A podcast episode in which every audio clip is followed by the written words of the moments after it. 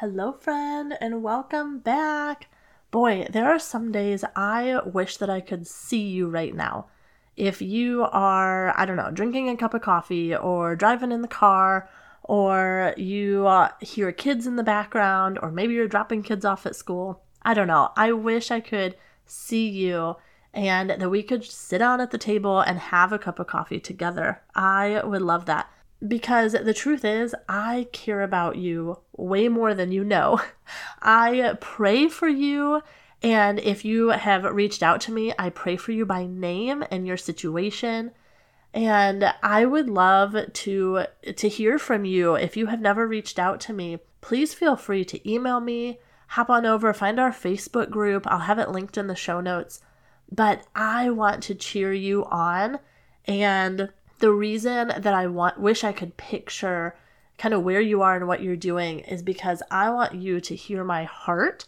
And that's where this is coming from today. I just want to share some things with you that might be a little unconventional, like you've never heard them before, never really thought about them. But they're things that have changed my life. And because I care so much about you, I know that they could change your life too. So stay tuned. Three things that have changed my spiritual growth and have really impacted my maturity level and how I am in relationship with God. Hey, Mama. Welcome to Intimacy After Infidelity. Do you find yourself Googling, can a marriage survive infidelity? Or what's the first step to divorce? Do you wake up full of hope only to end the day with more shame when there's another stupid argument again? Hey, I'm Kristina Joy, forgiven daughter of Jesus. I too felt the shame of infidelity and wished someone had a roadmap for how to get out of the mess so I could experience freedom. I kept telling myself I just needed to try harder to end the affair and fix my marriage until I found I needed Jesus to heal some deep wounds in my heart. Through prayer, lots of research, and developing new healthy habits, I was able to find healing to shed my shame once and for all. Now I'm excited to share everything I've learned with you. So find your safe space and pop in that earbud. Let's rebuild your life and marriage better than it's ever been. I said this in the last episode, but I'm going to say it again. I am so thankful to have listeners from around the world. This podcast is ranking in the charts in the United States in other countries like Egypt, Uganda, Australia, Singapore. Ah, the list goes on. It is so exciting. So, welcome. Please know that this is a safe space. I would love to connect with you more and get to hear your story. But I'm so thankful that we have crossed paths, that you give me your ear for a few minutes, and I just pray that what I share blesses you and encourages you and that you feel like you have a friend who gets it. I've been there, I've done that, I get it. So, again, I'd love to connect with you, but please know that I love you and I am praying for you. And I do hope that we can have a chat soon. So, here are the things that I have done that are a little different than maybe what you've heard in other settings about how to grow spiritually. So, I began this journey, gosh, I don't remember, several years ago, many, many years ago, where I started to realize that life is meant to be integrated and whole. A lot of times we try to compartmentalize, and I have work here, and family here, and marriage here, and Jesus over here, and friends over here, and everything is so so separated, so spread apart. But that's actually not the way God made us. We were made in a holistic way where our physical bodies affect our emotional health, and our emotional health affects our physical bodies. And then you add in our spiritual health and our mental health, and then our social lives. Literally, all of it is connected. I'll just give you one example. This blew my mind when I first heard it. You have probably heard or used the phrase stress eating. Well, think about that. When you are stressed, that's an emotional state that is um, discombobulated, for lack of better word. It's unstable. So you're feeling this stress, and so then you start to eat. Well, do you find yourself eating salads and vegetables? Probably not. You're probably reaching for the carbs and the sugar. And what does that do? It it feeds into your body in an unhealthy way. But then when your body is feeling unhealthy, then you stay stressed. Maybe you get sick. So I think you get the idea. It's this cycle that that is not good. So how do you break the cycle? Well, I knew that I needed to grow spiritually and I knew that it needed to integrate all the different parts of my life. So these three things touch all the different parts and they work together to keep your whole being healthy. So the first one, scripture. If you want to grow spiritually, are you getting in the Bible? Friends, the Bible is literally God's words. God's words are the Bible. So if you are saying, I want to grow and I want to hear from God, open your Bible. Now, couple things with that. Find a good translation that you understand and that you are comfortable with. Currently, my favorite is the NLT, the New Living Translation. It was something different for me that was just easier to digest. Um, I love the word choice that they have, but I didn't use the NLT forever. Before that, I love, and I still do love, the ESV because I know that it's very close to the original language and how it was written. And I'll be honest, when I was growing up as a kid, I was using the KJV or the King James Version.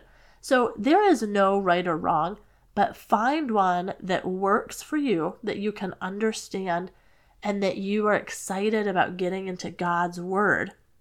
Something else that really motivated me about a year ago, I let myself buy a brand new Bible. And I got one that had extra wide margins. I think they called it like a journal Bible. And I can have it with me for my quiet time. I can take it to church and I can write write notes in the margins. I have extra room. So just getting something brand new got me excited about it again. And I have been in that Bible just about every day since I got it. So, what will it take for you to get excited about it and then commit to doing it? To open your Bible, to find a reading plan, and then to stick with it. And if you need some more ideas on that, please reach out to me. I'd love to give you some more details of what I do to get into scripture. Okay, the next one, this is one you may not have heard before sitting in silence. Yeah, literally, silence. So much of our time is spent talking. Specifically, you know, in prayer, we are talking to God. Absolutely, that is something you should be doing. We are told to pray without ceasing. But when was the last time you paused to listen to God? And it's fascinating if you do some scientific research on silence it actually affects our brains as well in a good way. Our brains need some silence. So, one very easy habit that you could create is even before you open the Bible, or maybe right after, you know, read a psalm and then close the Bible, set a timer for even two minutes. Just two minutes of silence could begin a habit that could radically transform how you hear from God. Now, if you're like me, I have four kids, two birds, a dog, and a husband. My house is not very silent very often, unless you're awake about 6 a.m. but another way that you can practice this is turning off the radio in the car. So sometimes it is very good to sit still, have your body still and your mind silent.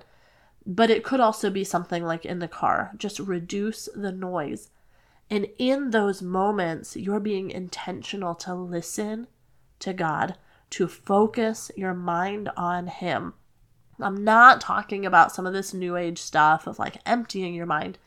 I mean, you are focusing on God and you are just open to His Spirit and His promptings and what He wants to tell you today.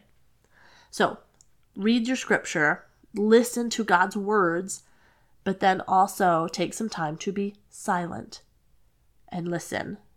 God speaks in the silence.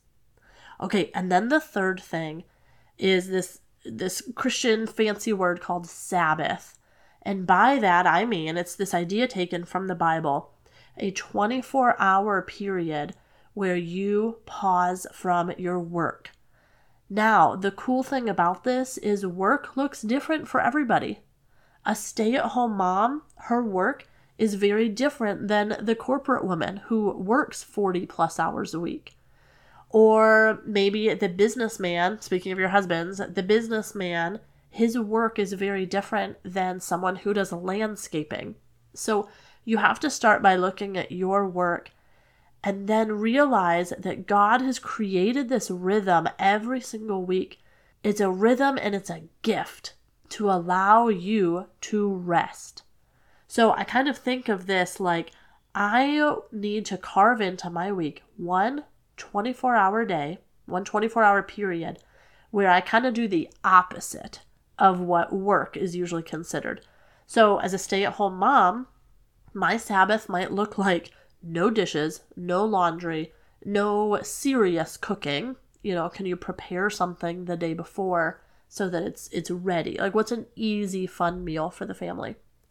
So, I tell you that because Sabbath is a gift to bring you joy and delight.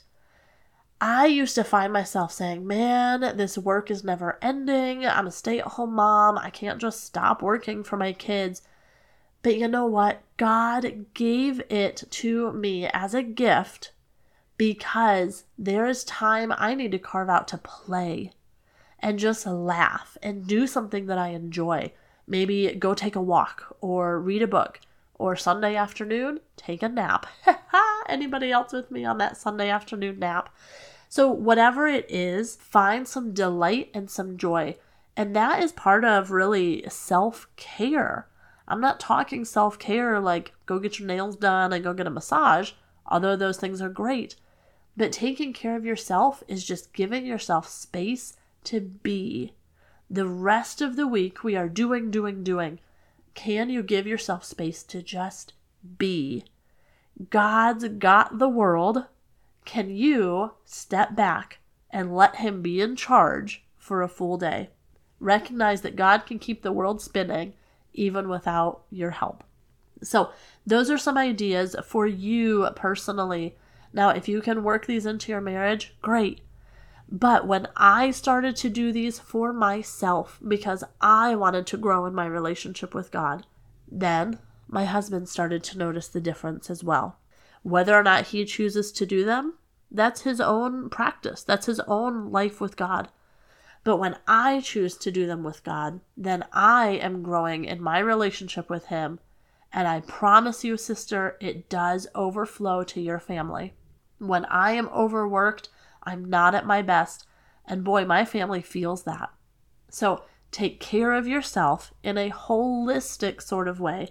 And these were just a couple ideas to get you started on your life with God so that you can then pour over you can have your cup filled and it will spill out in blessing to those around you. So I pray that you are blessed, and I would love to hear one way that you can take this with you. What's one habit that you can begin doing this weekend and next week uh, so that you can flourish and you can live in abundance to the life that God has called you to? So I love you. Take care of yourself and reach out anytime. I'd be more than happy to listen and to pray with you and send you a virtual hug. But blessings on you and your family. Hey, Mama! I hope today's episode encouraged your heart. If you need to talk about this some more, would you send me a message at KristinaJoyCoaching.com? Also, please take 30 seconds and leave me a five star review on Apple Podcasts. It thrills my heart to know this podcast is helping you heal your heart so you can shed the shame of your affair. I am cheering for you and I can't wait to hear your story. I'll meet you back here on Tuesdays and Thursdays for another episode. As always, be clothed with strength and dignity and laugh without fear of the future.